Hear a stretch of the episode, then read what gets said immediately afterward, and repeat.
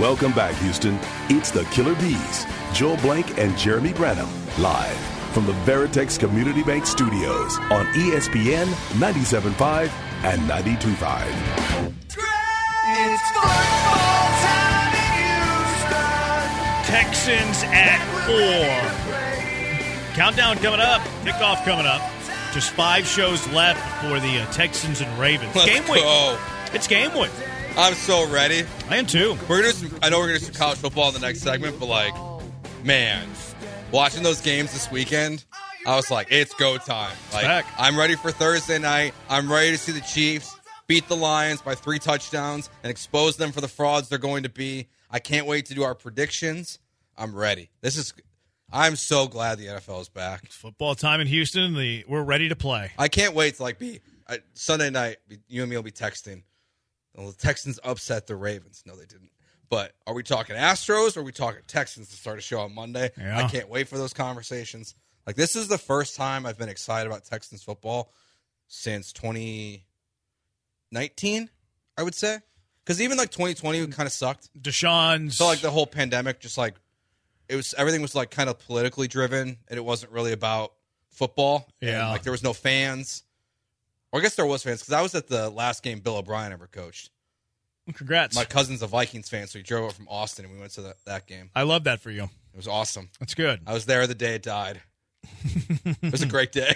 I'm kind of excited to see Bill O'Brien in uh, in New England. Oh, me To too. see how that plays out. Actually, Yeah. I think it's. Him and Matt Corral. What? Yeah, you mean Mac Jones? Matt Corral's the backup Uh, quarterback. it's- that, that whole thing's interesting to so me. bizarre. That whole thing's interesting to me. I'm surprised. Mean, Corral's not bad. Like, I'm kind of intrigued. I'm intrigued by that whole operation this year. Oh yeah. Because Mac, Mac Jones, make or break, we'll see. Bill O'Brien, Teapot Bill, like back in New England, uh, and he's an upgrade over what they had last year because they had a defensive guy and Matt Patricia calling offensive plays.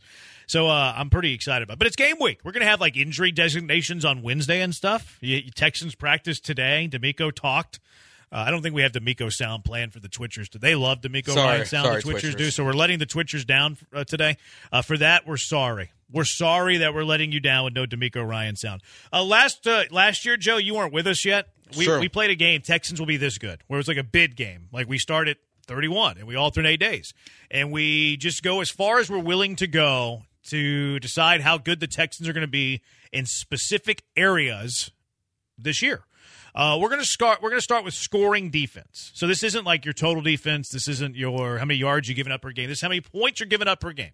Scoring defense for the Houston Texans, which I think this defense is going to be much improved. Um, you upgraded play callers. DeMeco Ryan did confirm today that he will be calling plays. So you upgraded play caller in DeMeco Ryan's. I think you've upgraded at one of the defensive tackle spots. You know, bringing in Sheldon Rankins to pair with Maliek Collins is much better than whatever you were running out next to Maliek Collins last year. Obviously, you drafted Anderson, uh, John Greenard. You hope to have healthy for the entire season. Pitre year two. You signed Jimmy Ward. Stingley. You hope to be healthy. Christian Harris year two.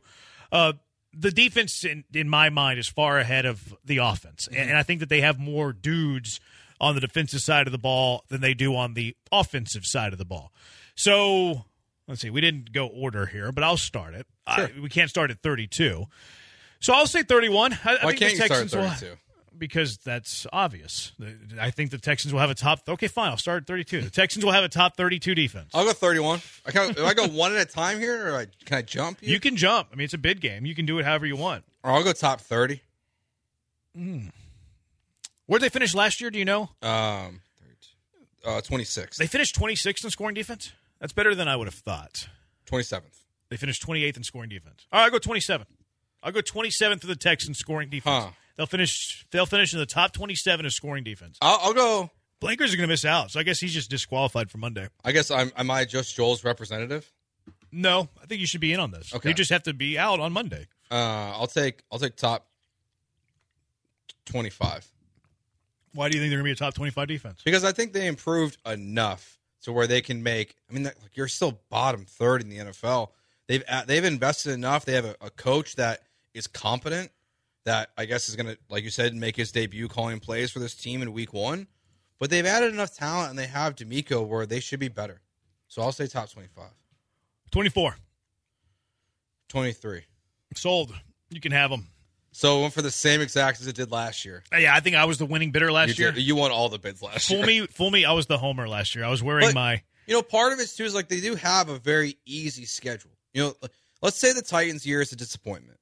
Two of your last three games will be against mayonnaise eating Will Levis, You think that Tannehill's gonna be done? or two of your last, yeah, two of your last four. I think there's a chance. It's Like- weird to me that they have not announced a backup. Vrabel won't announce a backup, and Levis barely played in the preseason. Like barely played. He didn't play game two, didn't play game three. He played maybe like thirty percent of game one. Yeah. And Willis was good in the preseason. Like he had good games. And you like they just don't play a, a challenging schedule in, in terms of quarterbacks. You play Anthony Richardson twice. You play, you know, Kenny Pickett at a perfect passer rating during the preseason. Who cares? You play Desmond Ridder, who stinks. You play Bryce Young, Baker Mayfield. You're gonna play Clayton Tune week eleven. If Damian Dobbs, Maybe eh, Dobbs? No, I think you know who I think starts that game. Kyler Murray. I don't. I do. I think they're gonna find a way to keep him out. They announced him a captain today. I think it all, but Oh, really? yeah, I think it all, but guarantees that they want they want to get a look at Kyler Murray. Which I mean, Which makes sense. It makes sense if you're not committed to the tanking. And it might be a different story. Let's say he's back in week nine. It might be a different story if you're 0 and 8. Like, Yeah. but if you maybe you sneak up and you win a couple of games, it's like okay, we, we don't think we're going to get the number one pick, or at least we're not guaranteed to get the number one pick. Let's see what Kyler Murray looks like with Jonathan Gannon as his head coach, a new offense, and just see where you're at. And then maybe you know, maybe you do end up with the first pick and it's an easy decision. Maybe you end up with a third pick, but because they had the Texans pick, they could potentially trade up. I do think that there's some benefit of get, of seeing what Kyler Murray looks like in a new system. I think so too. I mean, plus you're going to owe him over like thirty million dollars the next three years each if he has an injury designation. I saw that report over this weekend where like if if he can't play, you're still going to owe him twenty nine million dollars next year, thirty seven the year after that. So like you do have to play this carefully and logistically. But the, the Texans' off- schedule is just is not that challenging. You do not play a ton of off. Even if Kyler plays, you're talking about Hollywood Brown and James Conner. Like, oh, I'm scared. Rondale Moore. Like, you're not playing these Hollywood- teams. Hollywood's not bad. I'm not a Hollywood. I feel like you're uh, poo-pooing Hollywood Brown a little bit too much there. I don't like. He's better chance Hollywood Brown or Kyler Murray is playing Week 11. My bet would 100 percent be on Kyler Murray. That's probably true. Like he's always out too. So when you're- playing Denver, like what is Denver? Jerry Jeudy's already hurt. Javonte Williams is he good? Like is, how good is he after an ACL injury? Is Russell Wilson the starting quarterback by Week 13? Because I don't think he will be if they're not good. I think Sean Payton will move on. So what is Deshaun Watson this year when you play him in Week 16? Like I just think the Texans. Their their defense is going to be improved by what you brought in by DeMeco itself by not running a defense that's built in the Stone Ages of the early 2000s like Yeah. Lovie Smith. But that in the schedule, I would have gone higher than 23, but I'll take 23. you would have gotten higher than 23? I would have taken a top 20. Man, I feel like I I didn't negotiate. I didn't bid this the right way. If you were willing to go all the way to 20, I missed out I probably, I probably would have got a 20. So you're feeling good that you got him at twenty, the top Yeah. twenty three. Now you're right about their schedule. Uh, the the schedule is, is not very good, and they should benefit off of that. I'm actually concerned about the offense when it comes to this. Like I think the defense is going to be on the field a lot. I think that the defense is going to have to take you know play a lot of plays, play a lot of snaps. I don't think the offense is going to be very good if I'm being completely honest, and and I think that the the Texans defense is going to feel like the attrition of that. Yeah. Plus, I mean, I think the Texans are like a year away from being a 500 team ish. And if they're a year away from being a 500 team, mm, it's going to be difficult for them to be a top 23 defense. You also might give up like 40 points week one. That's going to put you in a hole. Week one, week one terrifies me because of where they are offensively. Like Well- defensively, like I think they can hold their own. I think that they can hold. Like I, mean, Lamar's going to get his. Lamar's going to put up some numbers, and the skill position guys that he has is really, really good. It's like the one time you don't want to play the Ravens because like you know Odell's going to be out there. Yeah, I wonder what the first half number on that looks like because uh, the spread's at 10. Like, I could see the defense keeping them in the game in the first half, but because they're on the field a ton, because I don't expect the Texans offense to do much against that Baltimore de- uh, defense in week one, where it's like they run away with it in the second half. Like, they take advantage of a tired and gassed Houston Texans defense. What are you expecting from Baltimore? Because they have Todd Monken, the OC they brought in from Georgia. Yep. They are claiming they're going to throw the ball way more. I, That- I think that they have to. I think they promised that to but Lamar. do you think that we're going to see that? Like, do you do you show your shiny new offense against the Houston Texans? Oh, if you're the Baltimore Ravens, Yeah. or do you kind of, you know, do you have that philosophy of, you know, let's wait till we play the Cincinnati Bengals in Week Two, and that's really when we start to throw out some of these wrinkles, so that we don't show some tape, waste that tape against the Texans. It might be a little bit on the vanilla side, but to that the point that you just brought up, I think is one of the most overrated things we talk about in sports. I think so too. Because every single week's so game specific. It's Yeah. personnel specific. Like what you're like I hate I, I cannot stand. It's one of my pet peeves of mine whenever somebody tries like a fake punt. Well, why did they waste that here? Because they saw that that defense on the punt was prone to this. They were suspect to this. Every single week is so game plan specific that I, I think that that the, that theory, that logic is one of the most overrated things we talk about in sports. Why did they run a reverse against the Texans when they have the Bengals next week? Because the Texans are prone to the reverse, and we don't know what the Bengals are prone to. Maybe they're not prone to the reverse. So I, that's one of like the the old like adages in football, one of the cliches in in football that I absolutely cannot stand. I can't believe they ran the fake field goal against this team when they have Kansas City next week. Well, this team is prone to that. They saw it on film. They thought they could take advantage of it. They exploited it. Why are they going with the onside sneak in the second half? Because they saw something on films that that special teams unit's terrible at. Uh, so I, I think that the Ravens are actually going to throw the ball a lot. I think Lamar demanded it. I think that's why Lamar ended up getting Monken as his offensive coordinator. Uh, I think he wants to throw the football more, not run the football more. He wants to show his arm off a little bit. They they brought in Odell. They drafted Zay Flowers. I think that they're going to run a lot of three receiver sets. They already have Mark Andrews too. And while I think J.K. Dobbins is okay, I think he's fine. I think their receivers are better than their running back. So, like, from a what are the skill position guys? Like the Texans, I think the opposite. Like Texans need to be run first because Dameon Pierce is better than any receiver that they have outside of Tank Dell. Although I don't think they're going to play Tank Dell a whole lot in Week One. I think he's going to be their fourth receiver in Week One. number three. Yeah, he changed his number to number three, which Disappointing. which I mean, do you? But I Like, mean, all the they, marketing they marketed the whole seven one three connection, and then all of a sudden It's it's gone. gone, and and before you even kick off the I- regular I, season, I really love the fact that Texans fans have now convinced themselves that within the next 24 hours they're trading for I, Mike Evans. I don't think they believe that. I, I, think there they're having- a lot of Homer Texans fans that firmly believe Mike Uh. Evans is going to be a Houston Texan in the next 24 hours, and that is why Tank Dell changed. I. I think that they're hoping for that. I don't think that's actual belief. They have their Texans uh, battle steel blue glasses on. It's uh, That's wrong. it's- no, it's Liberty Blue. Liberty blue, bat. No, I think it's No, Liberty white. it's Liberty White. st- Battle steel blue? No, it's Battle Red. It's battle red. What is the blue? I think it's steel blue. I don't know. Deep steel Blue. Deep steel blue. Deep steel Blue, Liberty White, and Battle We Red. have to learn all these new colors next year. No, I think they're going to keep them. They're gonna get four new jerseys. No, what, no, what's it? Uh, Cal, cool cat, Cal McNair, that AMA Reddit So they're they're keeping their colors. Gotcha. He said they love the the three colors, They're just gonna add Houston, but they're gonna they're gonna add a uh, which somebody beat them to the punch. They looked. Somebody sick. beat them to the punch, and I don't think somebody's very happy about that. Those jerseys were awesome. Yeah, I need. Uh, I need. I need a favor. I need you to let me know when they have. okay, I can. I'll let you know when you can when you I, can buy I- them. I need a fitted very badly. They're sick. I, I'm very jealous. That you it was pretty cool. Yeah, yeah, they were lucky enough. I was lucky enough that they gave me a hat. Pretty cool. All right, 713-780 ESPN. Who's wrong here? Joe just bought the Houston Texans defense as a top 23 scoring defense in the NFL. Is he right? Am I right? 713-780-3776. Also, when we return, new college football segment on the show. It's called I Believe. What do you believe after the weekend that was in college football? It's the Killer Bees on ESPN 97.5 and ESPN 92.5. You found ESPN 97.5 and 92.5. I can feel it. I can feel it all the way down in my plums, getting all swollen with a light blue hue to them, fresh and juicy, ready for the picking. Welcome back, Houston.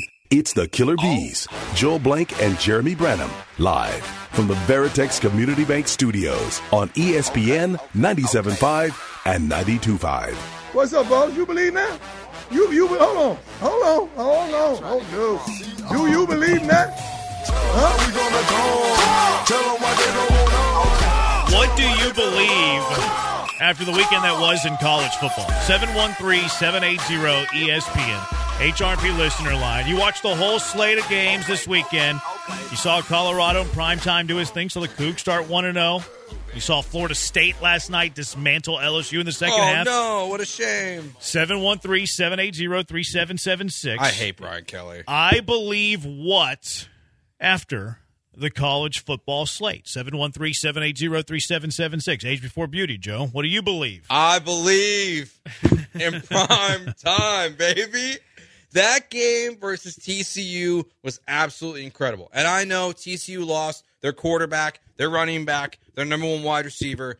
But Shedeur Sanders, who, if you don't know, had offers from Florida State, Alabama, Georgia, he chose to play for his dad. And then you have Travis Hunter, the number one recruit in the country last year, chooses to go play for Deion. And then this kid comes out and plays like 125 snaps, has over 100 receiving yards, an interception.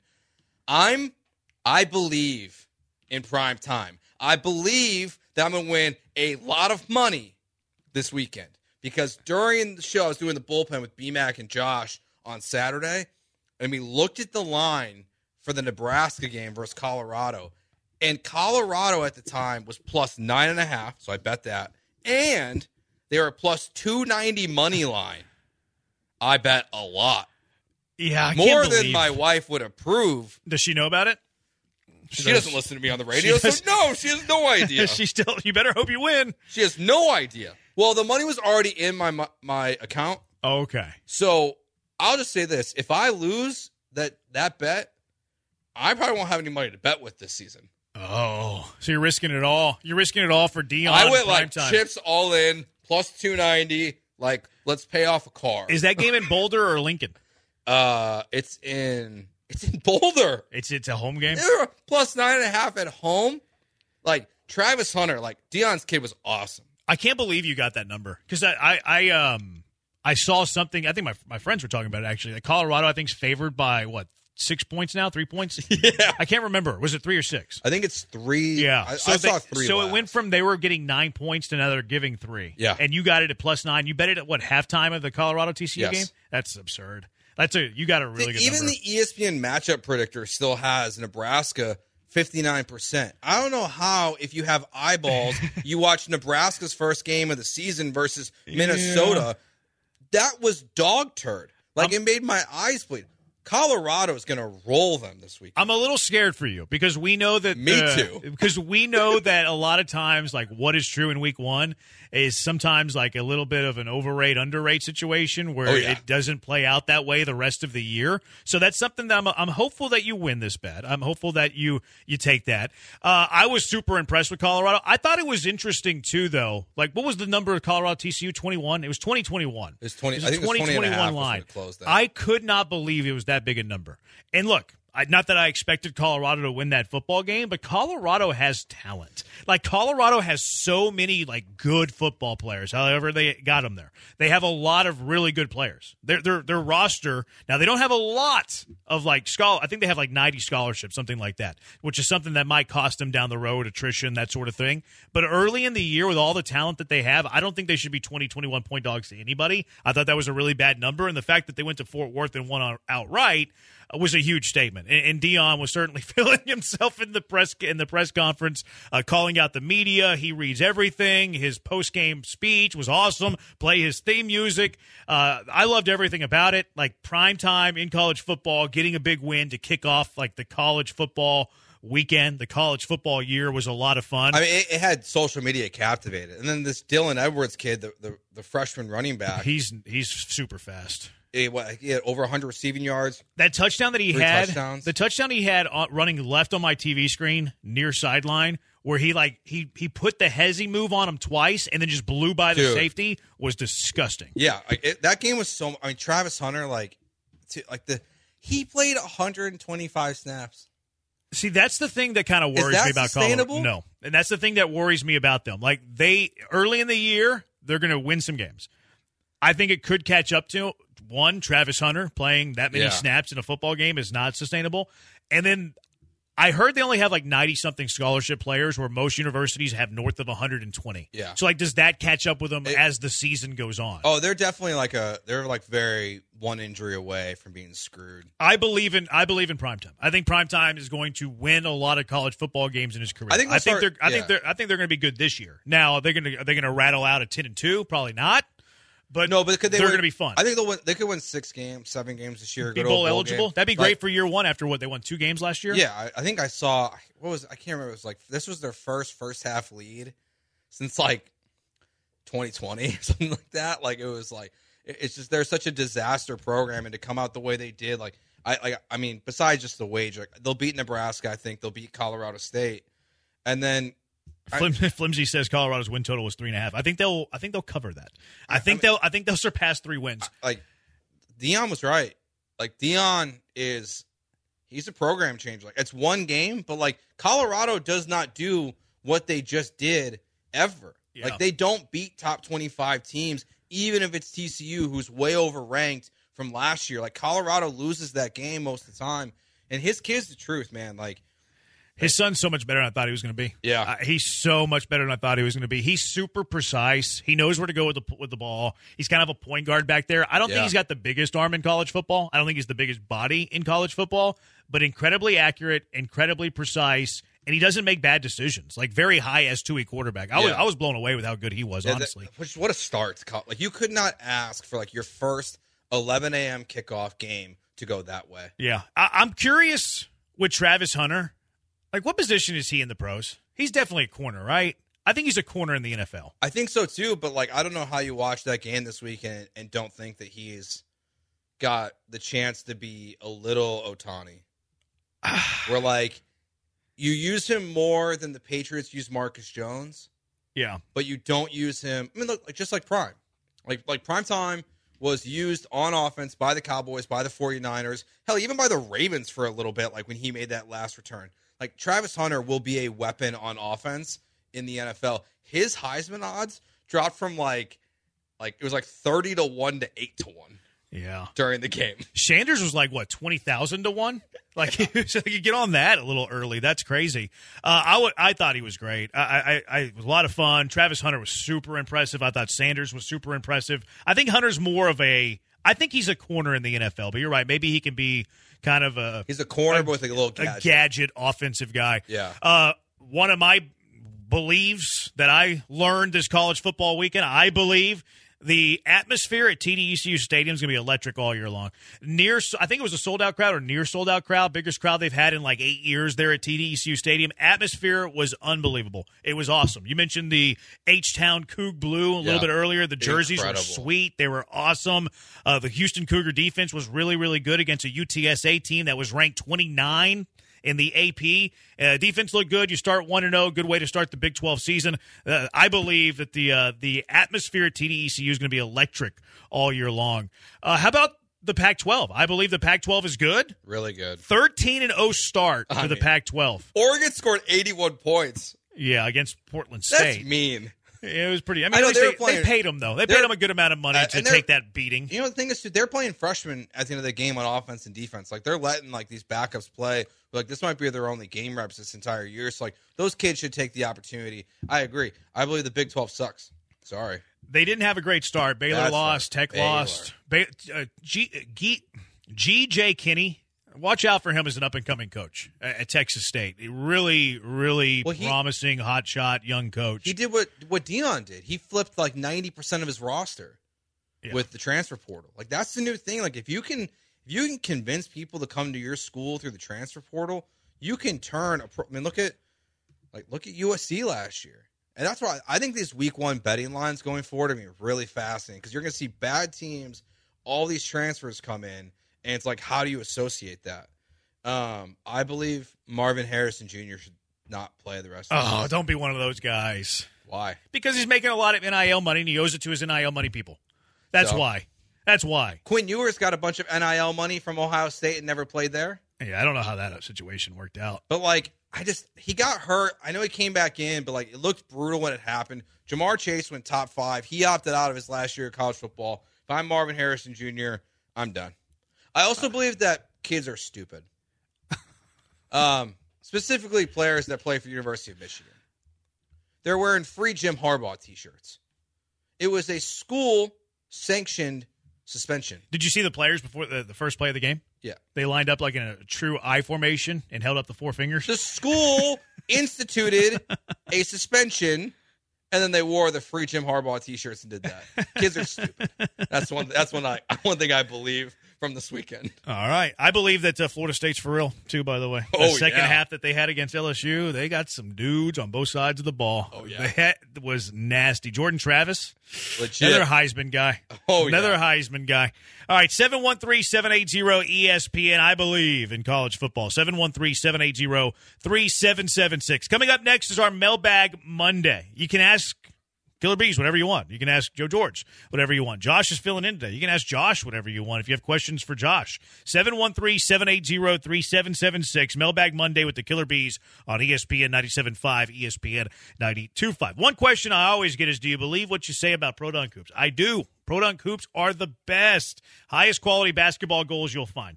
Uh, you can go to the big box stores and find goals there, but they aren't any good. They're going to break in a year. Backboard might shatter. Rim's going to get jacked up. It's going to blow over in a little bit of a storm. Uh, you don't want that. You want a goal from Pro Dunk. They are the best. They probably bring up the home value of your home, where all these other goals bring it down because they're ugly and they break. Uh, Pro Dunk has the highest quality goals you'll find. Tempered glass backboard, stainless steel hardware. It is fantastic. Also, you can it's height adjustable, anywhere from five feet to ten feet. You want to throw down some jams, you can do that. A little slam dunk competition with your kids, you can do that. Or maybe you want to work on your shot at regulation height at ten feet. Well, you can do that too. It's height adjustable. And there's also that breakaway rim to keep you safe. Their accessories are next level too. You work, you're not getting home till late. Kids are back in school. It's hot during the day. We'll get some LED light kits so you can play at night. Backstop nets, you don't have to chase the basketball everywhere. And pole pad lettering too. Customize your goal from Pro Dunk. Uh, you can order everything too, including professional installation. Yes, the pros at Pro Dunk will professionally install your goal at the perfect height, perfectly straight. You don't worry, the pros will take care of it all. Call right now 281 351 9822 and visit produnk.com. That's produnk.com. ESPN 975.com. Take his pork chop. I don't want his pork chop. I want his life.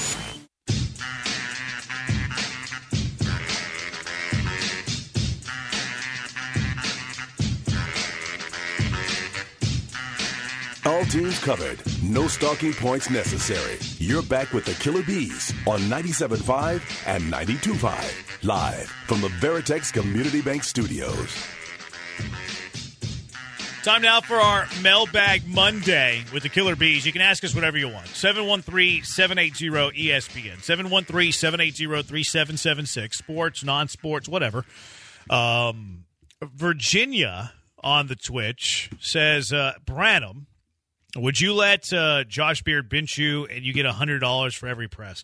Is there anything that you talk more about than Josh talks about his bench press? Uh, He mentions it 12 times a show, his bench press. He cannot stop talking about his bench press. no, there's nothing I talk more about. He talks about his bench kid? press more than I talk about my kids. Yeah, and Josh has two kids. He talks about his bench press more than I talk about the Texans. He talks about his bench press more than I talk about the Astros. I don't think that there's anything that any of us, you, me, Josh, any of the listener, talks about as much as Josh Beard talks about his bench press. Yeah, I don't think so either. He Uh, talks a lot about his bench press. Yeah, um, because he thinks it's impressive. It's impressive. Has anyone seen it? No, it's a good call. Like Now I believe it because he does have big arms and they're very, very short. fair. So I, like, I, bel- I mean, I do believe it. I feel like we got to like see it to believe it. Fair. It's a good point. Like, you know, we got to prove it. yeah, I do believe it, but I, I'm with you that he should prove it. And, I uh, have a feeling He does talk about it a lot. that over the next 48 hours, Josh Beard is going to make a detrimental dis- mistake to his health. What do you mean? He, uh, Fred Davis is coming the next two days. And I think Josh is going to walk himself into some kind of workout challenge with Freddie D that he's going to get hurt doing. like, I don't know what it's going to be, but like, I just feel like something bad's going to happen to Josh Beard. He's going to put, he's going to talk some trash, and it's just not going to work. Well, It's he gonna- was- he's going to he said the he said he was trying to uh, play blankers in a game of one on one, didn't he? I don't think there's any chance Joel accepts that. I don't think so Well, either. I don't know. Joel and I played in a pickup basketball game. Joel plays, but I don't know if he'll play Beard one on one. We we streamed one. We did one. It was is Barry, Nick, and Joel versus me, producers. my buddy, our buddy Matt Harab, who was a, a network update guy and host, and then uh, this other producer named Ashton. Yeah, maybe That was like before I got really fat and out of shape. I was just I- like a little out of shape then. I hope he does it. I, I want to see that uh, battle play out. Uh, King of Twitch says Josh talks about his bench and his wife, and that's it. Uh, King of Twitch says if you weigh 300 and bench 400, is that really impressive? Great question. It's a good question. Uh, Bulldogs 970 on the Twitch. Will Jose be back at first next year? Assuming that means Jose Abreu for the Astros Uh, yes, he will be. I think worst case scenario, he will start the year at first base for sure.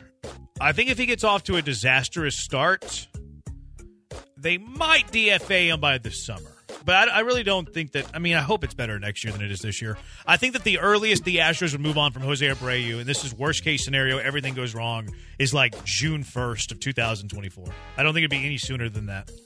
Yeah, I, I think I think there's it's just you know uh, cherry on the Twitch. It depends on the manager. I think that's a good point. Like if it, if it is Dusty somehow, then he'll be the first baseman all next year. If it's Yeah. someone else, like I still think they give him to at least June, even if it's somebody else. Like they're Yeah. going to let Jose Abreu pull his own plug. I think this is like the big this is the biggest decision Dana Brown's going to have to make by decide besides deciding which bullpen arm he's bringing back. Is like how is he going to address the first base position? It's Jose Abreu. Jose Abreu is your starter. Yeah, Jose Abreu will be the first baseman until Jose Abreu is not. If Michael Brantley's not coming back next year, I would like to see them acquire someone that can be a DH left field first base replacement for when guys get hurt, Yeah. just off days that you would you would hope can replace Jose Abreu. Yeah, I But mean another route you could go too is that you bring in a catcher that you believe in, and then Yainer's your catcher to start the year. Yeah. Catcher you believe in is his backup, and then if Abreu is just absolutely lousy at first base, and you're talking about DFAing him in June, then you're looking at you're looking at maybe you just move Yainer to first base at that point. Yeah, I mean, I, I think I could see that too. I'm I'm curious, like when we get to the off season, what Dana Brown will say about Yainer Diaz at first base because like we've heard Dusty a, a ton. I'm just being like, you know, he's not there yet.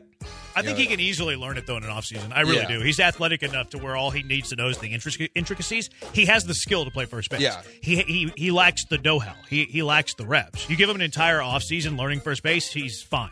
Yeah, and that's He's why, good. I mean, he'll be the catcher next year. There's a reason why Dana Brown has said that multiple times. Why he traded away Korey Lee. Yainer Diaz is the catcher of the future. The future starts game one. The only way he's not the catcher of the future is if he's the first baseman of the future. If if they because look, we know this about Dana Brown. Dana Brown likes to sign young players, right? And sign them for long term deals, buy out the years of club control, buy out some free agency years.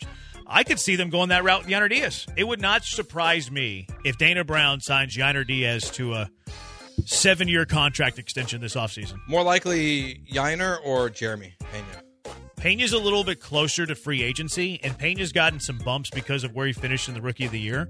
So I think it's more likely Yainer. And Pena comes from like a big league family, whereas Yainer, I'm not really sure of his upbringing. I think Yainer's more likely to sign a long term deal than Pena. I also would choose. I would rather them sign Yainer Diaz to a long term deal than Pena. I wouldn't mind either. I wouldn't mind either. Like Pena's I'm oh, a big league shortstop. Pena's oh a big yeah, league shortstop. I just I think it's that bat for Yainer Diaz would be much harder to replace than Jeremy Pena offensively and defensively. And if but if you sign Yainer to a seven year deal, now you're worried about his legs a bit. You're worried about making sure you get his bat in the lineup more often. So if I believe if the Astros don't sign him to a, a seven year deal, I think that he's just a catcher. But if they sign him long term early in his you know tenure as a big leaguer, I think that's when you talk about saving his legs, making sure his bat's in the lineup more often, and, and trying to move him to first base. yeah, and it might even just be he's the catcher until Abreu's not on the team, could be. and and then as soon as Abreu's not on the team, that's when he becomes your primary first baseman. Yep, it could be that. Uh, Lamont on the Twitter. Uh, he says, I believe Vegas broke the bank Saturday with Colorado versus TCU. I got to believe 90% casual gam- gamblers had money on TCU like my dumb behind. Uh, I don't I don't know where the public money was at on that. It'd be interesting. Las Vegas just in general makes tons of money. But he also has the question for you is how do you think the new first down clock affected this weekend's games? Shorter, less possessions per game, less possessions in each half for each team. I, I like the new rule. I think it, I think it's a better game. Uh, I hope that it limits scoring. I hate I hate seventy to fifty six games in college football. I it really annoyed me. Why? because the games were still too long. The, there's more. The ratio of Like- football versus commercials did did become worse. They they did it completely wrong versus baseball. Baseball did it right. Baseball, they they, they sped up their game. They didn't change their commercial inventory. College football didn't do that. They said we're going to add commercial inventory and speed up the game. So instead of it being, you know, these, it's still the same time. It's still way too long of a game, and now it's less game time action. That part I didn't enjoy. Like on the field, I thought it was better. I enjoyed it more, but it just, I just don't get. I know I get it. It's money, whatever. But like your product, you could have made a more enjoyable watch, and I feel like they just chose not to do that by adding commercial inventory. Yeah, I I, like that. I like that they're limiting snaps. I like that they're limiting possessions. I like that they're shrinking the game. But in terms of like the block of time is still the same, and there are more That's commercials. crazy. The ratio is not great. I, I do like that there's less plays in a college football game. Like you see 100 plays each side for each team. I think that's too much. So I, I'm in favor of it. You are seeing it play out a little bit. And then Chip Kelly had the comment to the ESPN sideline reporters who's walking off. I hope you guys are getting a lot of what do you say? Uh, I think he said something about I hope you guys are getting a lot of good commercials out of this or whatever Oh, because they are. There's tons of commercials about it. 713-780-ESPN. Keith from LA. I think he I think he might have asked us this before. What do you eat first at a barbecue cookout? Like, what's the first thing on my plate? Yeah, What are my options? barbecue cookout foods. So everybody's barbecue cookout's a little bit different, right? I go brisket first, Uh if there's brisket. I probably go ribs first. I don't love people's brisket. Like, I feel like most people Probably that fair. make like I love brisket. I love getting brisket. Go to Franklin's, give me a brisket there, the best you ever have. Corkscrew is my favorite brisket in the city. Killen's makes a good brisket as well. I mean, there's so many. There's so many good. J Bar M has Mm. fantastic brisket. J Bar M's brisket is the best brisket in the loop. That that brisket burger. Yeah, that was really good. Really good. really, really good. So there's so many places to get good brisket. I feel people who make brisket, like just like your backyard brisket, Suck. are usually not good. They're usually overcooked. They're usually very, very dry. They're usually below par, and it kind of it disappoints me knowing how much better brisket there is that exists. Uh, so I'd probably go ribs. Yeah, Ribs first. That's a good call. Josh, I was going to say I was going to say brisket, but then I think Jeremy convinced me Talked to you out of it. ribs Huh? first. I sold my side. I, I kind of like this from the Twitch. Uh, someone here said mac and cheese. mac and cheese. So you're going sides first. I don't hate that. Well, he said smoked mac and cheese too. I mean, that's a great call. We got some jalapeno in there too. Yeah, Some jalapeno in your mac and cheese? I'm never going sides before my protein though. Ever, ever. I'm going protein before sides Ever? every single time. Ever, ever. Uh, Bulls, Bulldog asked about Sam Hartman, Notre Dame. Notre Dame looked really good, but they played a they played Eddie George and Tennessee State. Sam Hartman's going to break every single Notre Dame record this season, though. You think so? Yeah, Who holds them all? Rick Mirer, maybe Brady Quinn. might be Doug Flutie. All right, mailbag Flutie. Monday. If you have any other questions, tweet him at Pac-Man Joel. He'd love to hear from you on He his misses you on his guys. he misses you guys. Yeah, tweet Pac-Man Joel just feverishly. Why not? 713-780-3776. Somebody just texted in, I hate Dusty, which I don't know what Dusty did to you. But uh here here's another reason. The handling of Chas this weekend was managerial malpractice. Tell you why next. Killer Bees, ESPN 97.5, ESPN 92.5. Just talked about a few lines there, right? Few games, few things that you learned about over the weekend. You're probably looking to spend a few bucks uh, betting on some some games this weekend too, right? Plus, NFL kicks off. The NFL kicks off on Thursday. So you're looking for a spot to bet the games. And listen up, I have the perfect spot for you. Uh, I'm here to tell you about my favorite sportsbook and casino, and that's betus.com. Football is back, and that means it's time to lay down your bets. I only endorse one sportsbook and casino, and that's betus.com. Why? Well, BetUS is celebrating its 30th year of sports betting service with a special offer this football season. Up to 30 risk-free bets. That's right, up to 30 risk-free bets. It's called Bet Protect. If that isn't enough for you, it should be, but if it's not, BetUS offers the industry's biggest 125% sign up bonus. They're giving you money. You heard me. Industry's biggest 125% sign up bonus. And there's even more. BetUS.com offers a massive 200% crypto sign up bonus and a 250% casino bonus. The game always gets more exciting with a bet, but you can take it to another level at BetUS.com. Live in game betting. You got to get that. Don't wait. Take advantage of their 30th year offer up to 30 risk free bets. Get Bet Protect. Get started today by visiting BetUS.com or give them a call at 1 800 MyBetUS. That's 1 800 692 3887 to learn all about their bonuses and special offers. 1 800 MyBetUS, BetUS.com, where the game begins.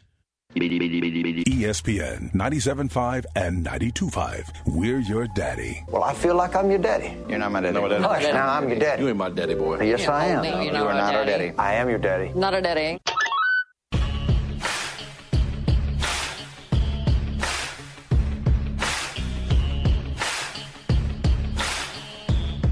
Welcome back, Houston. It's the Killer Bees, Joel Blank and Jeremy Branham, live from the Veritex Community Bank Studios on ESPN 97.5 and 92.5.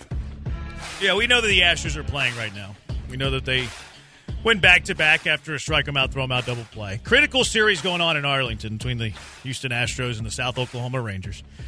Oh, see how it plays out. Astros trying to snap a skid. They got swept by the Yankees. That off day after the Astros were crushing the baseball. The Astros are terrible at home. But Dusty, um, Dusty drew a lot of criticism over the weekend. 713-780-3776. Somebody we mentioned right before the break just randomly texted into the program. I'm so sick of Dusty. Well, here's another reason you're going to be sick of Dusty. The handling of Chas McCormick over the weekend was managerial malpractice for Chas McCormick.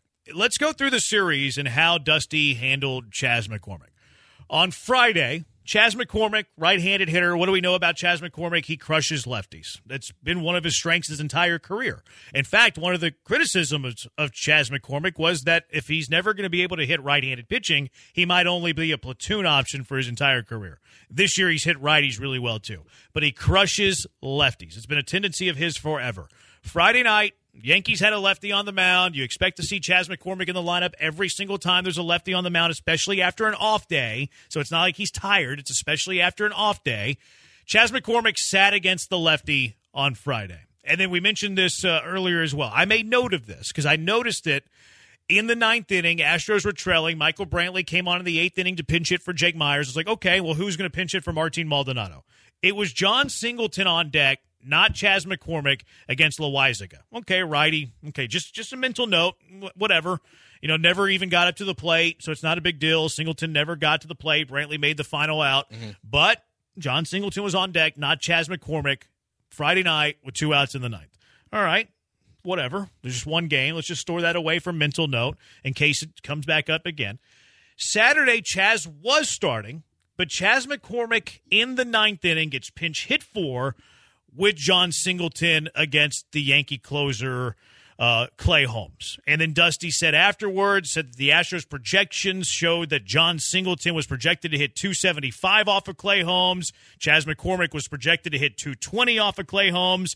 And then Baker was worried about Holmes running the sinker in on McCormick and said that's why we have Singleton up here to take those at bats. Chas McCormick hit a home run off a Clay Holmes sinker last year in the playoffs. Hmm. By the way, just just to just to remember that.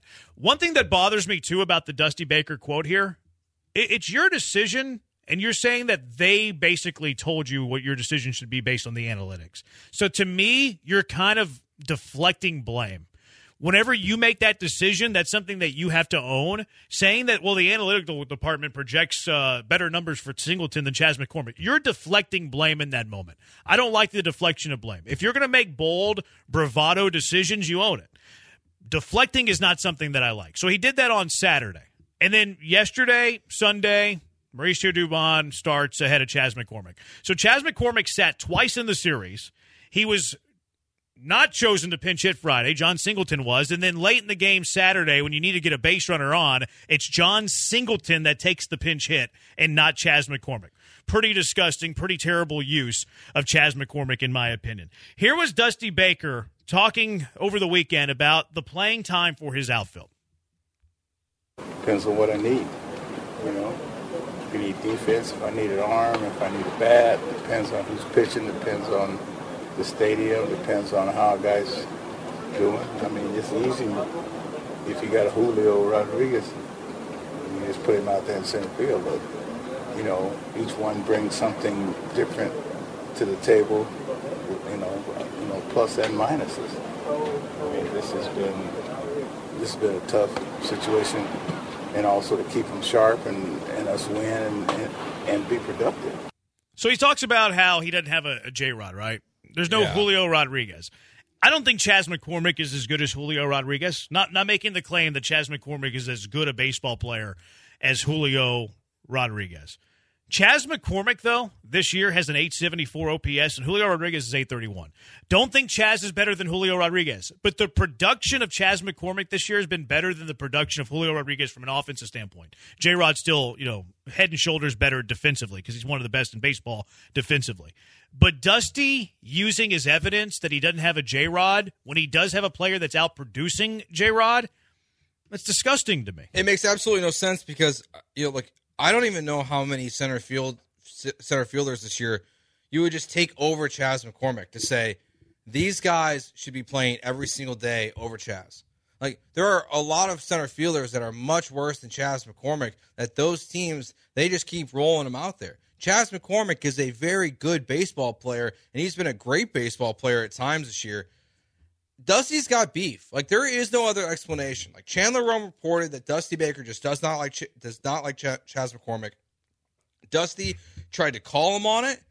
He was like, "I don't know where you got that from," and he looked right at Chandler as he said it. But there's no other explanation that there's something about Chas that just does not work with Dusty Baker. That he was the World Series hero last year with one of the best playoff catches and World Series catches we've ever seen. And when I know it's stupid to some people, but like when he wears the gold jerseys for the first two games, Chas doesn't wear them. Jake Meyers is out there.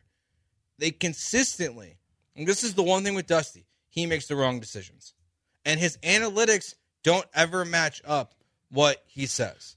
Like, It's- it's, it's it's- never correct. it's hard for me to know where he gets these numbers. Like I, I the the projections that we know aren't going to be the projections that they have. Like they're they're more advanced than baseball reference. They're more advanced than Fangraphs. They probably have it broken down by you know handedness of the pitcher and then also like his his repertoire, like his sinker. He cited his sinker here. They think Singleton's a better sinker hitter than Chas. Like I, I get that we're not privy to the information that they're privy of.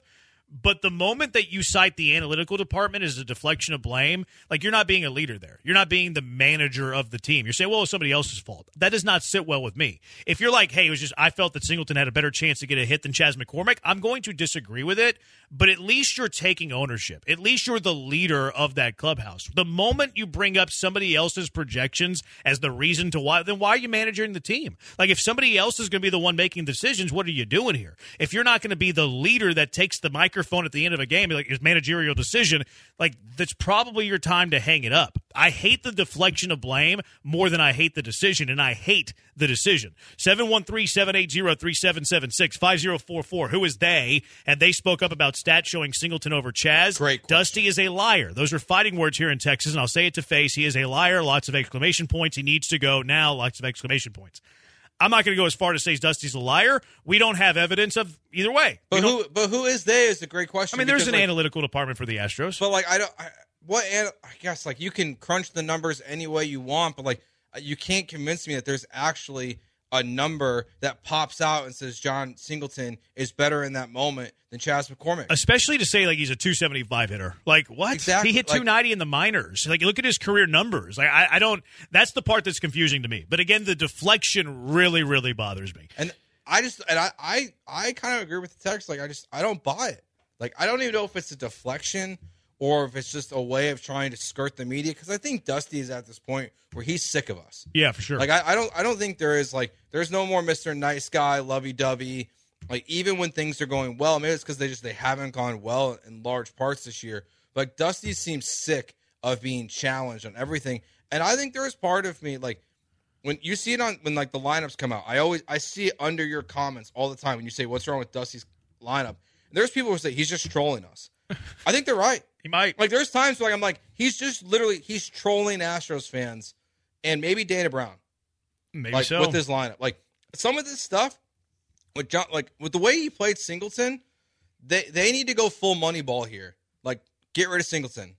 Like if this is the decision that Dusty Baker's Yeah. going to make on his own to pinch hit Jon Singleton for Chas McCormick, then Jon Singleton needs to get cut. So Dusty Baker can't do this ever Yeah. again. Like Dusty's making us dislike Singleton because you're, you're right. That should never be a decision where Like, Singleton's yeah. batting ahead of Chas McCormick. You got to force his hand. Just You- get him off the You team. might be right. BJ, you are going to hate Dusty until he's gone. Devil you know is better than the one you don't. Players play for him, appreciate him since this is probably his last year anyways. See, this is always the counter argument for for Dusty truthers is like they won't talk about the the situation in question. Like the situation in question right now is his handling of Chas McCormick on three different occasions, not playing against the lefty, being pinch hit for for Jon Singleton. The the response, the counterpoint to that, like questionable uh, decisions that Dusty Baker makes, the counterpoint is always y'all hate Dusty, players love him. How about we talk about the decision? How about you tell me why Jon Singleton's better in that moment than Chas McCormick as opposed to, well, you're just a hater. You don't like Dusty. Because what you're doing there is you're deflecting the conversation of what is actually being talked about. 7132, uh, to the texter who, who texted the Killer Bees today. They hate Dusty. If you Astro fans want to run Dusty out of town like you did to Sean Watson, go back to being in last place. Again, here we go. Instead of talking about the situation that we're discussing, Chas McCormick's usage over the weekend, using Jon Singleton and Ch- ahead of Chas McCormick, starting Dubon ahead of Chas McCormick, not playing Chas McCormick against a lefty, what is the counterpoint? Y'all hate Dusty. How about we talk about the situation at hand? You don't want to do that because you have no, like, you don't have a, leg to stand on when you're talking about it. Also, what do you mean go back to last place? This team won a World Series without Dusty. This team was doing just fine without Dusty Baker. Dusty Baker was not the savior of the Houston Astros organization. And again, I think Dusty Baker has done an admirable job as the manager of the Astros. He did a great job last year in the postseason. His entire tenure with the Astros has been really good. This year, overall, he's done well with the injuries that he's had to sustain all year but we're absolutely going to bring up when he makes questionable decisions. And whenever your counterpoint is, y'all hate Dusty, you don't have an argument. 713-780-ESPN, HRP listener line, 713-780-3776. We can keep discussing this if you want. Also, what's your best worst case for the Texans this year? Killer Bees, ESPN 97.5, ESPN 92.5. ESPN 97.5 and 92.5. Sweet Sassy Molassie. Clever metaphors and catchphrases escape me, like a fat girl waving her trophy from the smell contest. Sweet sassy Molassie, I'm trying my best here.